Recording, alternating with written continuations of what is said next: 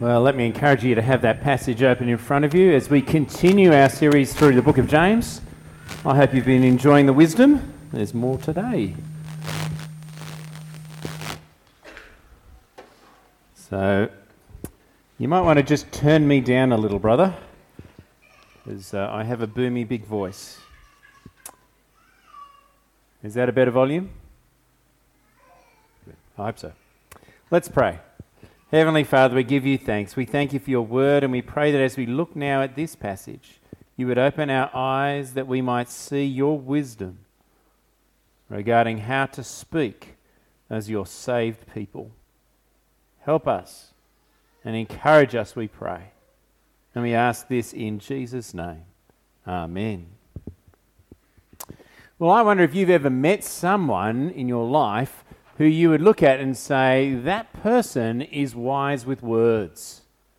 Uh, you know the kind of person I'm talking about, the, the kind of person who always seems to know the right thing to say at the right time. You know, like not me kind of thing. we always we always feel like we're not that person, don't we?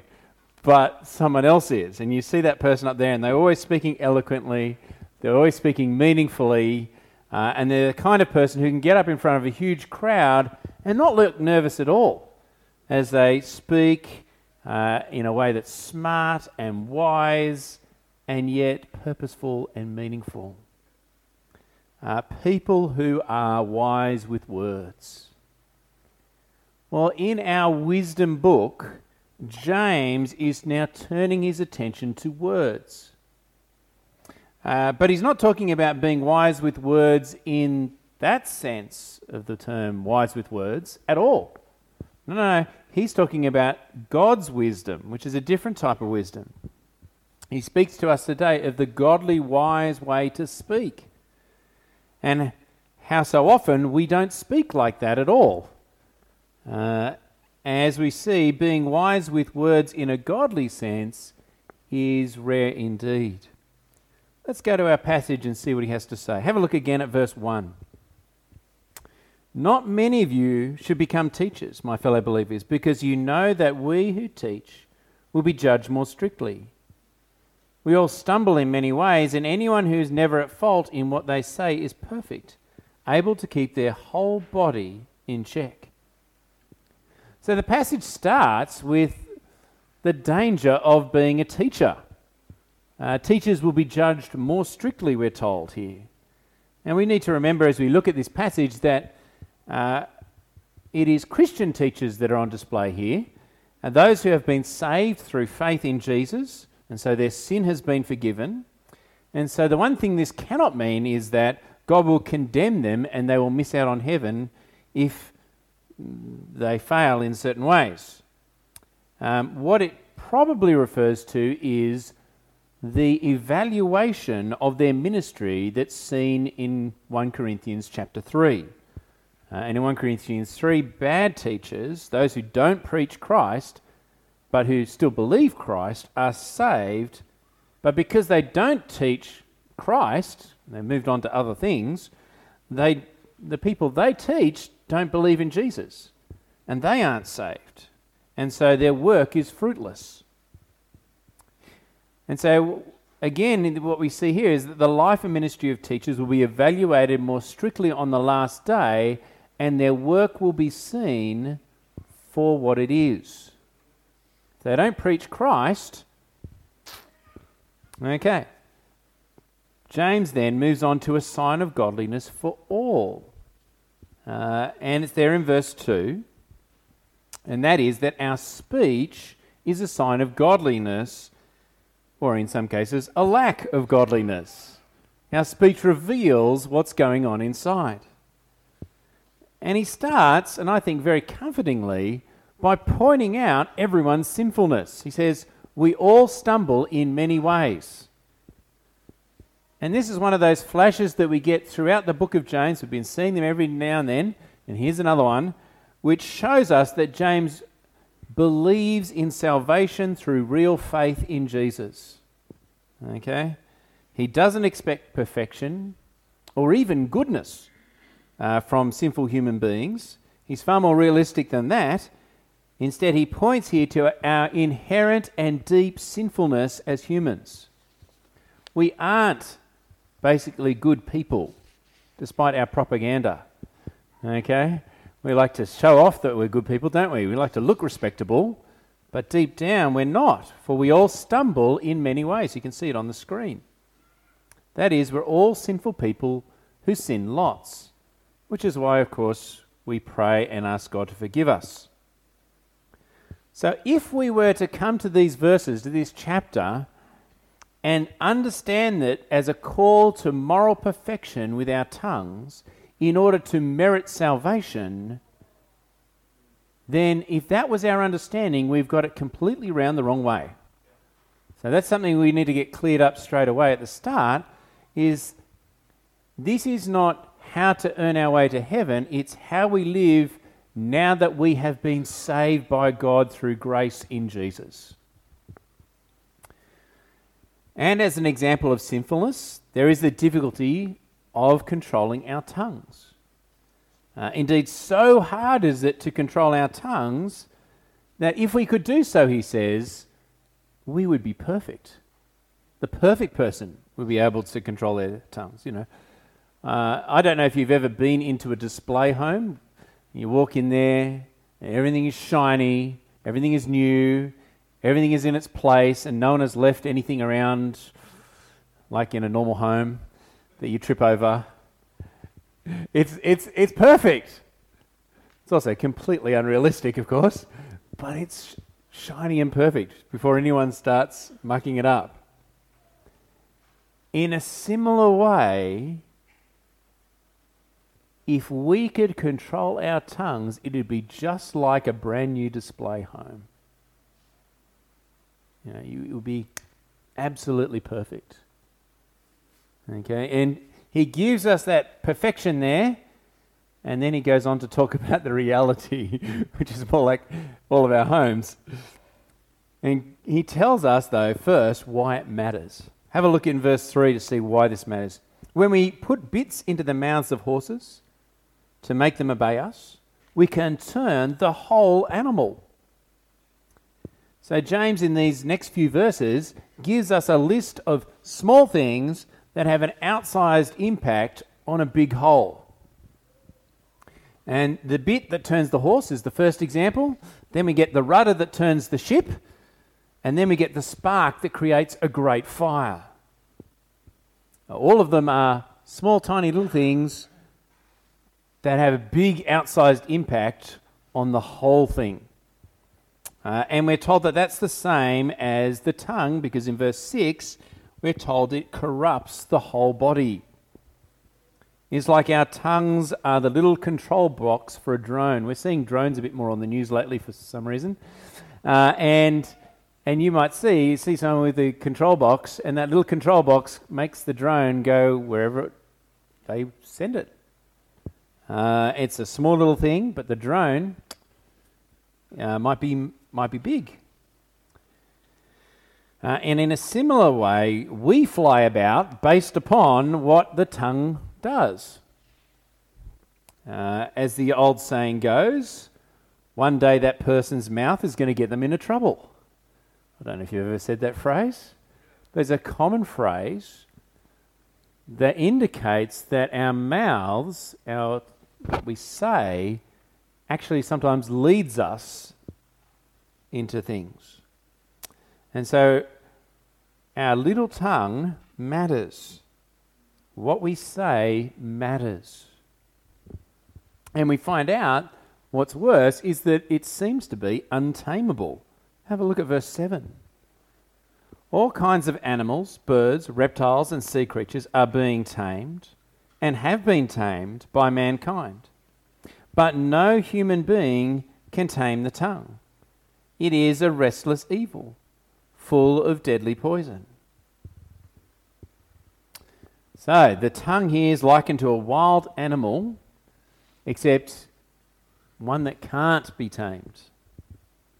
Other things can be tamed, but no human being can tame the tongue. The tongue is untamable. And we see it also committing a whole lot of grievous damage. We do manage to commit much that is evil with our tongues. Uh, we might immediately think of swearing or cursing or blaspheming, but there's also gossip and put downs, uh, innuendo, and hate filled words. There's also lies, deceptive words, and broken promises. And, well, I could keep going, couldn't I, friends? Because we find lots of ways to use our tongues for evil and not for good. The tongue is untamable and it does, like a wild animal, a lot of damage. And yet, as the next verse says, it shouldn't be this way. It's not how God has intended things. Have a look at verse 9. With the tongue we praise our Lord and Father, and with it we curse human beings who have been made in God's likeness. Out of the same mouth come praise and cursing. My brothers and sisters, this should not be. Can both fresh water and salt water flow from the same spring? My brothers and sisters, can a fig tree bear olives, or a grapevine bear figs? Neither can a salt spring produce fresh water. Well, here is a great contradiction. Our tongues are supposed to and do praise God, and yet we also use them to curse each other, to say horrible things either about each other or to each other. Praise and cursing flow from our mouths. And that's a contradiction. It's like a, a water bottle with the purest, life giving water. And yet, also in the bottle, there is poison mixed with the water. And so it brings damage instead of life. It shouldn't happen. And yet it does. For on this side of heaven, the tongue is not completely tameable. And yet, in the final verses, we are called to live wise and godly lives, including with our tongues.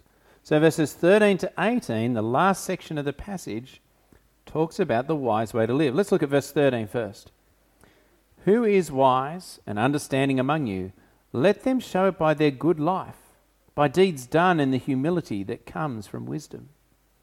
And verse 17 But the wisdom that comes from heaven is first of all pure, then peace loving, considerate, submissive, full of mercy and good fruit, impartial and sincere. Peacemakers who sow in peace reap a harvest of righteousness. So the passage finishes this with a call to wise living. And we are to reject the bitter envy and selfish ambition that's there in the passage and instead be humble and selfless with our words. Instead of selfishness, our words ought to sow peace in our relationships rather than division. So, James calls us to wise and godly words as part of a wise and godly life. And as you read through those uh, five verses, you'll notice that our motives are a big part of what happens to our words. Our motives are important. There's an emphasis on humility rather than envy and bitterness, and peacemaking rather than selfishness. Our motives are critical to what we do with our mouths. What's in our hearts will eventually, at some point, come out of our mouths, and people will see it for what it is. So, brothers and sisters, let us be wise and godly with our words. Not in the sense of being eloquent and knowing the right words for each occasion, though that would be nice but wise in the godly sense of the word. May the godly wisdom of our hearts overflow with wise and godly words. Words that build people, that make peace, that are actually there for others to benefit and not for ourselves. And they're not there to divide and destroy, to tear down. And let us do this not because we need to for salvation, because we don't, we're saved through Jesus, but because we want to live like the one who has saved us. And we want to live like Jesus. Let us then try. We won't do it perfectly this side of heaven, but nonetheless, let us strive to tame our tongues and bring them bit by bit into obedience to God. And the good news is that one day that process will be complete in heaven. In the meantime, each time we use our words in a godly manner, it brings good things in life, but more importantly, glory to our Father in heaven, whose name we carry. So let us pray. Heavenly Father, we give you thanks. We thank you for your graciousness and kindness and gentleness to us in Jesus. Thank you that we don't have to be perfect with our tongues in order to merit salvation. Thank you that we're saved through faith in Jesus.